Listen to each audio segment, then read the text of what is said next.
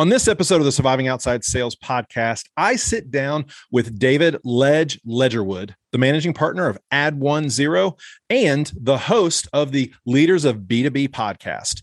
We discuss all things in software sales and sales in general and talk a little bit of podcasting. You're not going to want to miss this episode. Stick around until the end. As always, please like, share, comment, download, rate five stars if you can. We really do appreciate it. Now, on with the show. Intro. The Surviving Outside Sales Podcast, hosted by Mike O'Kelly, presented by Rithm AI. The goal is to get in, dominate, then get out. Surviving Outside Sales. Now on with the show. Welcome to the Surviving Outside Sales podcast. I'm very excited for our guest today, Mr. David Ledgerwood, also known as Ledge. How you doing today, Ledge? Very good, Mike. Thank you for having me. So I have to read out your well-crafted intro. I think this is fantastic. Whoever whoever did this, I, know. I, I want I want them to do it for me. So Ledge is a managing partner at Ad10, where his team provides lead to close sales execution for tech-enabled B2B service companies ready to leap from six to seven digits of revenue. Throughout his career, Ledge has closed over 40 million with an average deal size in excess of 150,000. He has deep rooted expertise in selling software and services, has helped several companies grow from 0 to 5 million in sales. He also hosts co-hosts the Leader of B2B podcast where he's interviewed dozens of founders and businesses business leaders across B2B spectrum. He's a 13 time founder and a proud father of 5. Wow, what an introduction. I'm blushing, Mike. I'm blushing. well, uh, we have a good copywriter around here, I guess. You know, so that, that's a lot to chop up. Uh, the, the the children of five, how busy you are, but. Yeah. Where where do you want to go? I know beforehand we were talking. If you're listening right now, we've got the three avenues of surviving outside sales and and your propensity is the getting out part the you know leaving sales and starting something new. Do you want to get into that or do you want to add anything else to that yeah you know i I, mm-hmm. I no I, I read your you know thing and i really resonated with that and far as far as the mission of you know when what do you do next right? You know i'm tired of, of maybe you know sort of being a sales professional under somebody's umbrella or you know i have i've experienced like salespeople get a lot of feedback from the market and and if you're an expert in a particular industry like you're talking to all the prospects, right, about that thing, whoever it is that you work for, you're getting all the feedback. So what are you doing? Like you're the person that is able to collect all of the, hey, you know, there's a problem here that's not being addressed. And maybe I should be the one that makes the product or the startup or the service that comes in and provides that. So that was my experience in sales is that, you know, I would I would just have all these conversations in, in a lot more density. And you would you would be able to then intuit wow like if i'm an entrepreneurial type person here's a thing that that is apparently not being addressed.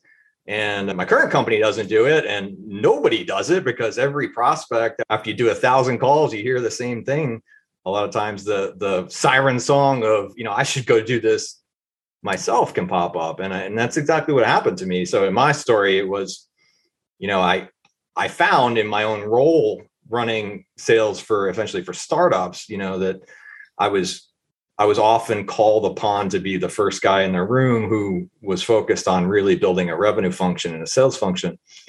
And those were typically startups that were service companies, B2B, and they would often get in this spot where the founder could, you know, muscle it up to 300 to 500 annual sales. And there was clearly like there was hunger there you know there was a thing that would would work. It wasn't as if we're just like throwing spaghetti against the wall. Like we're delivering enough stuff that it's like this is a thing that should happen. But what you find there is like each order of magnitude in the development of a business requires a lot more. Sort of what got you here won't get you there mm-hmm. and i was the guy that was supposed to go well how do we go from 500 to 5 million? Mm and what what all has to happen there? And after after several times of that happening and successfully doing that i became aware of trying because of trying to buy help that there just wasn't anybody that was out there closing deals for other companies and, and allowing the founder to just go be a CEO and to be a practitioner and to scale and hire people that actually like you got into business most of the time because you wanted to do the thing, not because you wanted to sell the thing so somebody else could do it and take all the money. Mm-hmm. And and I saw that over and over again. And I wanted to know why why can't you hire people to close deals for you? You can hire mm-hmm. people to coach you and build the sales process and help you hire and outsource your SDR and your lead gen and like so it went on and on and on. But I'm like, literally none of these things delivers you revenue. Mm-hmm. and I wanted to do that and I couldn't understand why that didn't exist. So we went and built it.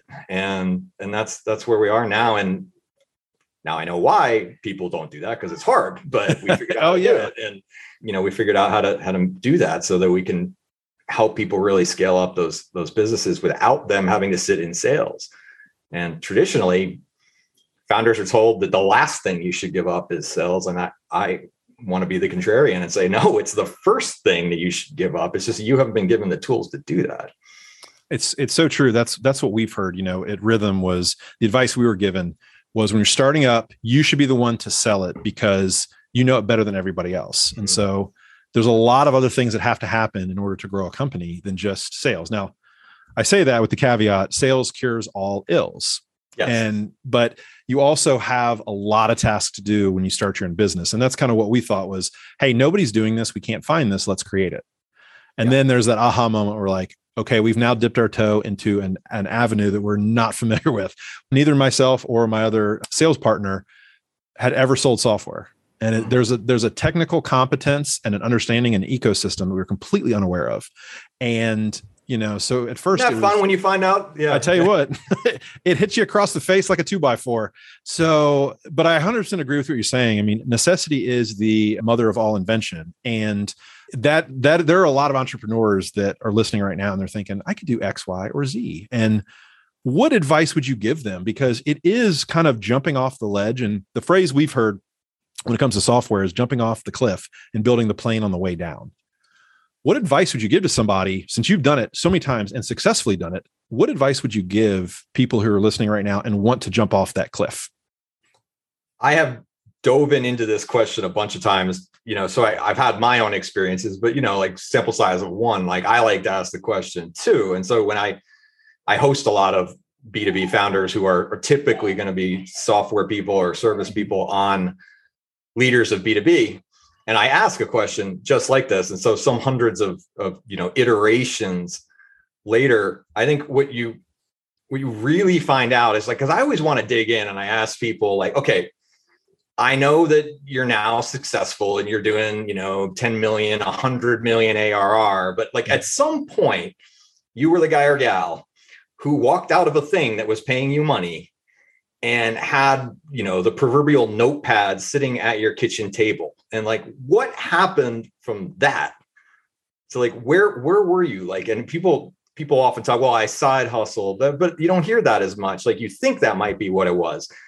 What it what it really was more than anything is like when i find the successful people they spent literally like a year of dedicated market study and mm-hmm. working on this thing before taking the leap.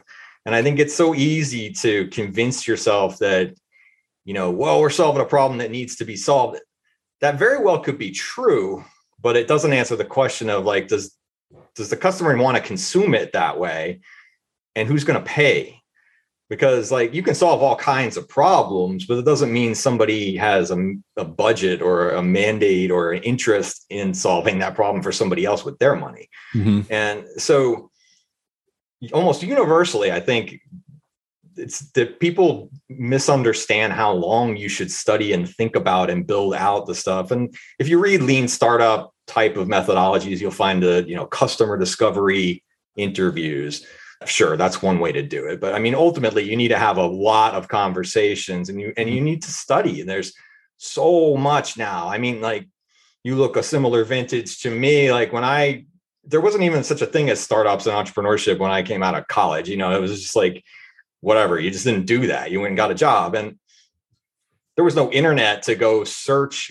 Now there's an article or a video about everything. Now the other side of that is that you can consume far too much and everybody has an opinion and you know you need to learn to be a vastly better uh, sorter of information mm-hmm. you know mm-hmm. to filter out that crap so the first thing you learn like when you're doing a startup everybody has an opinion but nobody has any money so you know and and one of the i love the the phrase somebody told me once it was like you know if you if you if you want money ask for advice and if you want advice ask for money so it, it is easy to go out there and, and if you can have a qualified conversation for like in your case it would have been you know okay a major enterprise, like we know we're going to try to put this software in play for a VP of sales at a you know a two billion dollar company or something like. I got to go talk to somebody like that and say what are the major buying considerations for this and like you said the, the first thing they're going to say is like well how's it going to integrate with the rest of my stack and well all right what does that mean you know like what yeah. what exactly must happen there and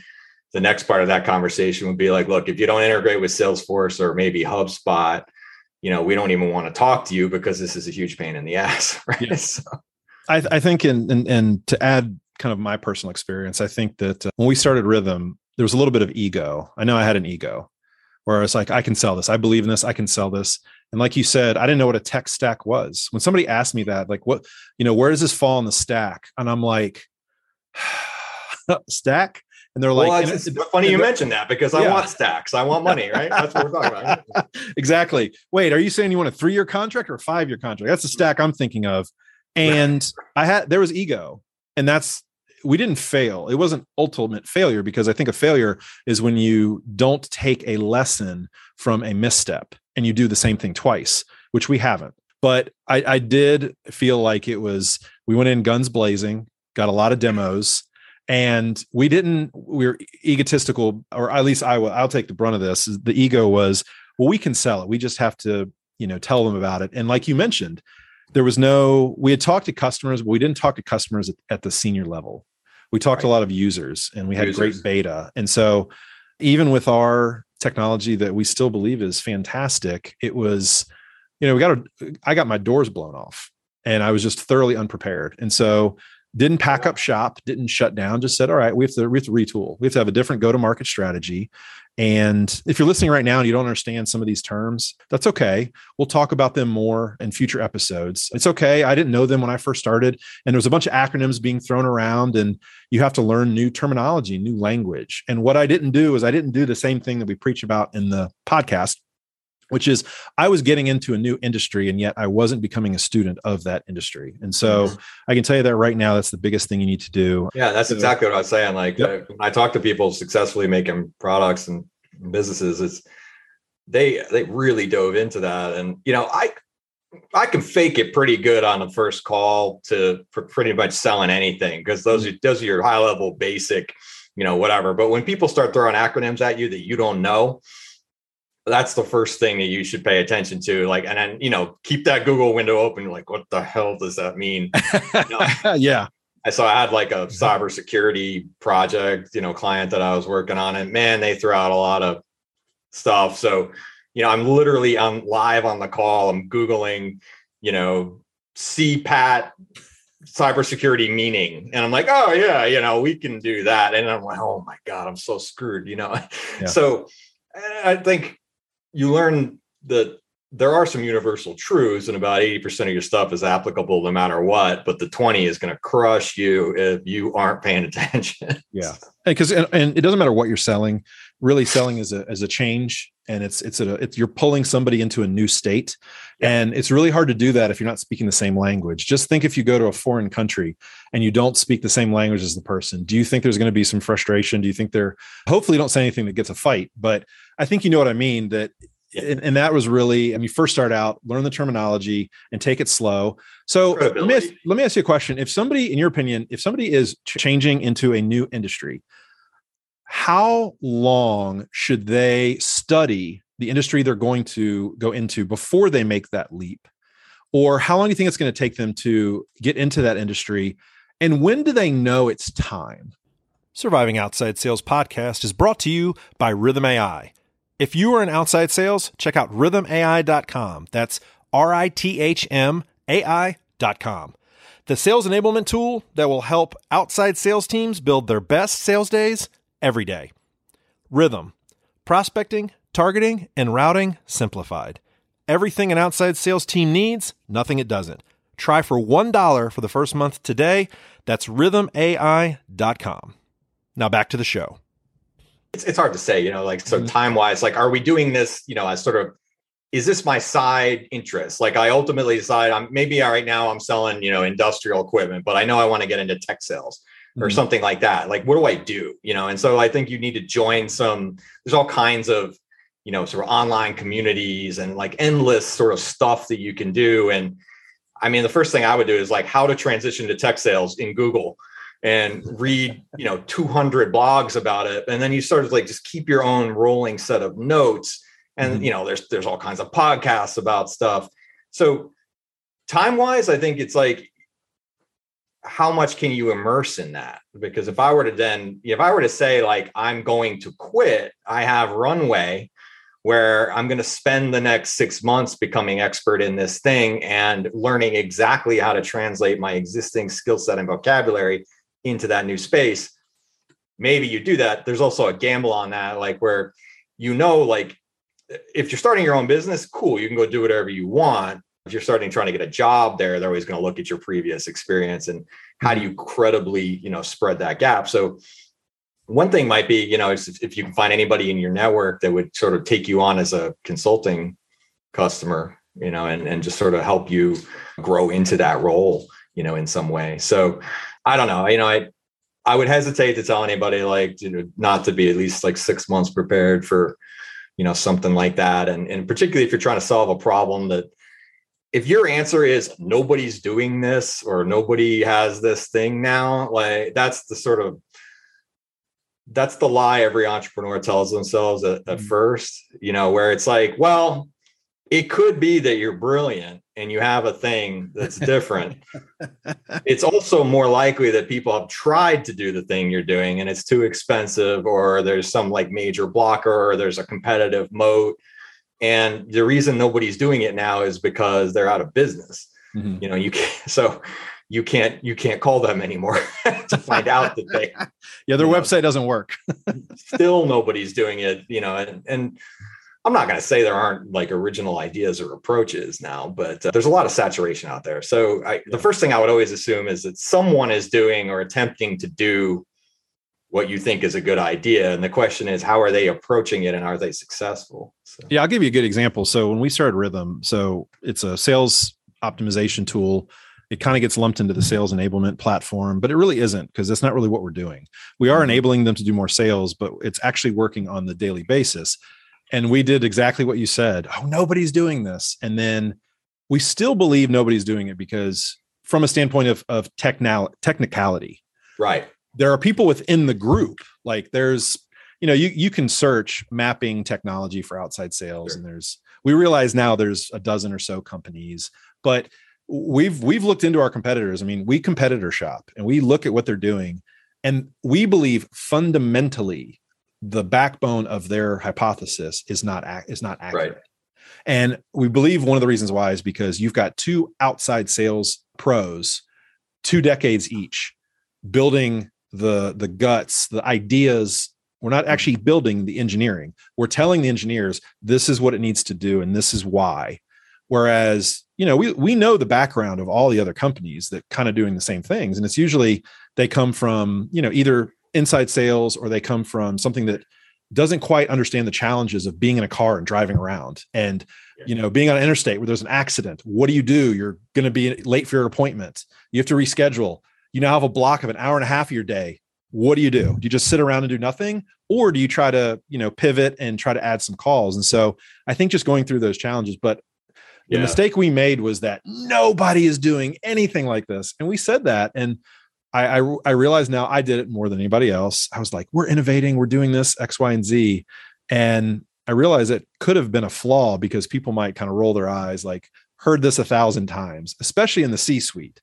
And so, you know, if you're listening right now and you're in sales, just realize no matter what you say, the C-suite, the people you're selling to, have probably heard it a thousand times. And so ditch the cliches, ditch the slogans, and just be real and have a real honest conversation with somebody. And you know, if you don't if you don't know something, it's okay. But I mean, anything to add on that, Ledge? Yeah, I I think it's good to have novel approaches, but you cannot require like it's sort of like address the little piece of the market and solve a little problem that integrates well with what they're already invested in. Mm-hmm. Because you you can't expect people to change everything. You can you can try to be the best point solution at the start to make some piece of that better, but they're not going to change over to you. And think about it if you were the one paying the bill for mm-hmm. like an enterprise software, the translation for nobody else is doing this is, well, I don't want to be the first one. Yeah. Why the hell would I finance it? You know, go get somebody else to use your thing. You know, like why why should I be your beta customer? Yeah. And so, you know, yeah, yeah, you have to be careful with like it's we get enamored entrepreneurs do this all the time i do it all the time you know you get enamored with the beauty of your own thing mm-hmm but you aren't really thinking about like how somebody else is consuming that message and it ends up sounding kind of tone deaf like you know it's like great so you went in a closet and you built the thing that everybody thinks you think everybody else needs. But you know that's not consultative in nature you know yeah. you're trying to solve you have to solve their problem not the problem you think they have.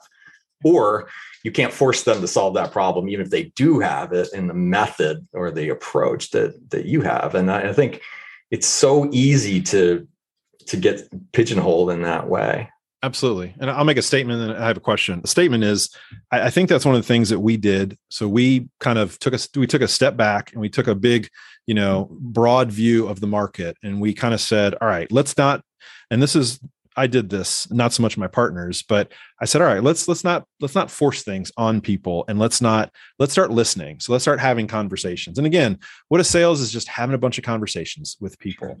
And so what I wanted to ask you, and the question is, when you are trying to change somebody's behavior, especially in, in the software world or just in general when you're starting out, is it better to try to make small incremental changes? Or do you think having them envision an entirely new future is the way to go small or big i think there's maybe 80% small with a little bit of big sprinkled on like you you, you can paint the future state you know mm-hmm. i think that that's that's good you know and to say like but it really needs to be like facilitate their future state not tell them how great things are going to be if they use your product like mm-hmm.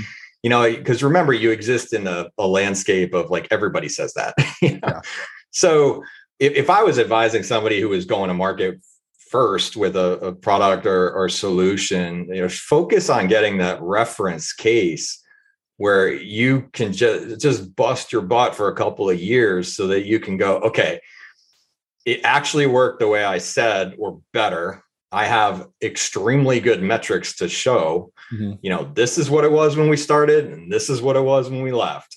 And up and to the right, you know, and if you can show that on a bunch of different metrics, that is what was critical for for our business. And you can say like, you know, I, I could walk in all the, how many people could walk in any business be like, I can sell your thing, you know, well, we did. And then, you know, so now, and I got the clients to say, you know, they did what they said they were going to do. They added one zero. and I mean, that that was important because I, I, thought we could do that, you know, and I, I was pretty confident that we could do that. But until you actually do it, no one cares, you know. So then it starts to turn over the conversation, you know, over the course of time. So small, incremental, measurable improvement is always going to help your business better. And I would argue that it's probably easier to sell. I'd also say that I firmly believe this in B2B sales. There's there's only two value props mm-hmm. in the world. Is I make you more revenue or I make you more profit, which is to say I cut your expenses. 90% of all the solutions out there are going, I can cut your expenses, which mm-hmm. means I can make you more profit. Mm-hmm. It's a thousand times easier if you can figure out how to be that 10% that makes someone more revenue. Mm. And if you can find any way to position your thing on the revenue side, we will make you more revenue, it is so much easier to sell. Hmm. And just just give away this idea of like we make you more efficient, we cut co- we cut costs, we cut like everybody says that. Mm-hmm. But if you can link directly to your thing and say like you will make more top line, that's always better. Yeah, always better. Go ahead and be inefficient on the bottom of the line because I can't help you with that. But I can tell you that more money going into the machine. You said it earlier, like sales cures everything. Mm-hmm. Run a crappy business if you need to, but if I made you more sales, like I'm the one that's not going to get cut. so, yeah, I think I, it's it's talking about you know instead of uh, focusing on pennies and nickels, you're focusing on dollars. And I, I mean, yeah. I've seen I've seen it in businesses I've called on. Not necessarily I was trying to sell them like services on how to sell more, but I've called on businesses, and the focus was pinching pennies and that's not how you become wealthy and that's not how you become profitable so you know you talked about the 10% and that is a great visual. I think everybody you know can think of you know the top 10% and they think of let's talk about how driving revenue. So is that your you know kind of talk about your sales mm-hmm. philosophy because you've been very successful and wildly successful. So i know you're not just shooting from the hip and so on our podcast, we always preach about having process, a system. Yeah, yeah. What what is your process or your system that is just your go-to? This is how I build up. This is how I believe in my sales process. Kind of discuss your process and, and how your sales thoughts go. Sure. Yeah. I think the biggest piece that that we developed because at first, you know, it's just for our own own need, right? Like, how do you keep track of if I do a thousand calls over the course of a year, I've really got a lot of intelligence there, but it doesn't turn in anything because it's just a bunch of recordings mm-hmm. and reps take crappy notes. You know, so what could I do with that? And and what we figured out was, well, it's expensive, but we actually have an analyst go back to every recording and write down every need, objection, or positive reaction or question from every call. So we actually tag every single thing and write them all down and then normalize the data so that we can say like literally 27% of all the people that we ever got on a call want to know this. Now, what do we do with that? Drive it to the top of the funnel first as content prompts. Mm-hmm. So we can say, like, well, listen, like, just answer this stuff and we're going to save rep time because and it's also going to filter out the people that should never never got to the call in the first place. Mm-hmm. So the process is you got to drive up call to close ratio and you got to drive up average contract value and that points us in the place of like well if we just do the thing people actually want to buy and arrange our packages in a way that makes that easy and frictionless to buy now we can focus on that relationship building and sales so that was the looping kind of experience of what really really mattered to us and i think that that positioning of like it's not that i'm making your thing different. I'm figuring out how to make your thing if i any way i can find out or figure out a way to make your thing sound like it makes more money and focus on that piece. Mm-hmm. tell me anyone you ever talked to that wasn't like yeah i wish i had more sales. Like like nobody wakes up looking at the ceiling in the middle of the night in any business context that doesn't want to grow sales like revenue revenue is everything. And you know so i just said like i got a vastly better chance of winning here if i can make people more money than if i talk about like cutting more costs for them. Like it doesn't make any sense. Now some things you just can't do that but it'd be better to position it that way. So a big part of our philosophy is is about packaging mm-hmm. which is just to say that you know I, I am a firm believer in the three column, you know, sort of whatever, silver, gold, platinum with better names. And you probably want to drive people to gold because like people like being right down the middle with a good recommended valuable solution mm-hmm. and uh, 80% of what you do ought to be distributed across that and you should know this because you should analyze what you actually do for customers mm. and we'll go through the whole list show me everything you do for a customer and we'll phrase those properly as like maybe they don't care about how many seats they have. They actually care about some kind of value driver. Mm-hmm. and what you often find is those grids are just all feature feature feature feature but they're not benefit driven you first kind of statements. Like this is what will happen for your business. This is the win. Mm-hmm. and so once we reorganize all of the the offer that way in a, a better you first sort of sales driven value language then we know 80% of what they do is already there. 80% of what the prospect wants and we know what the prospect wants because we're analyzing and we're actually mm-hmm. listening to them instead of just imagining on a whiteboard here's yeah. what we think our customer is supposed to want. Yeah. No this is what they really want.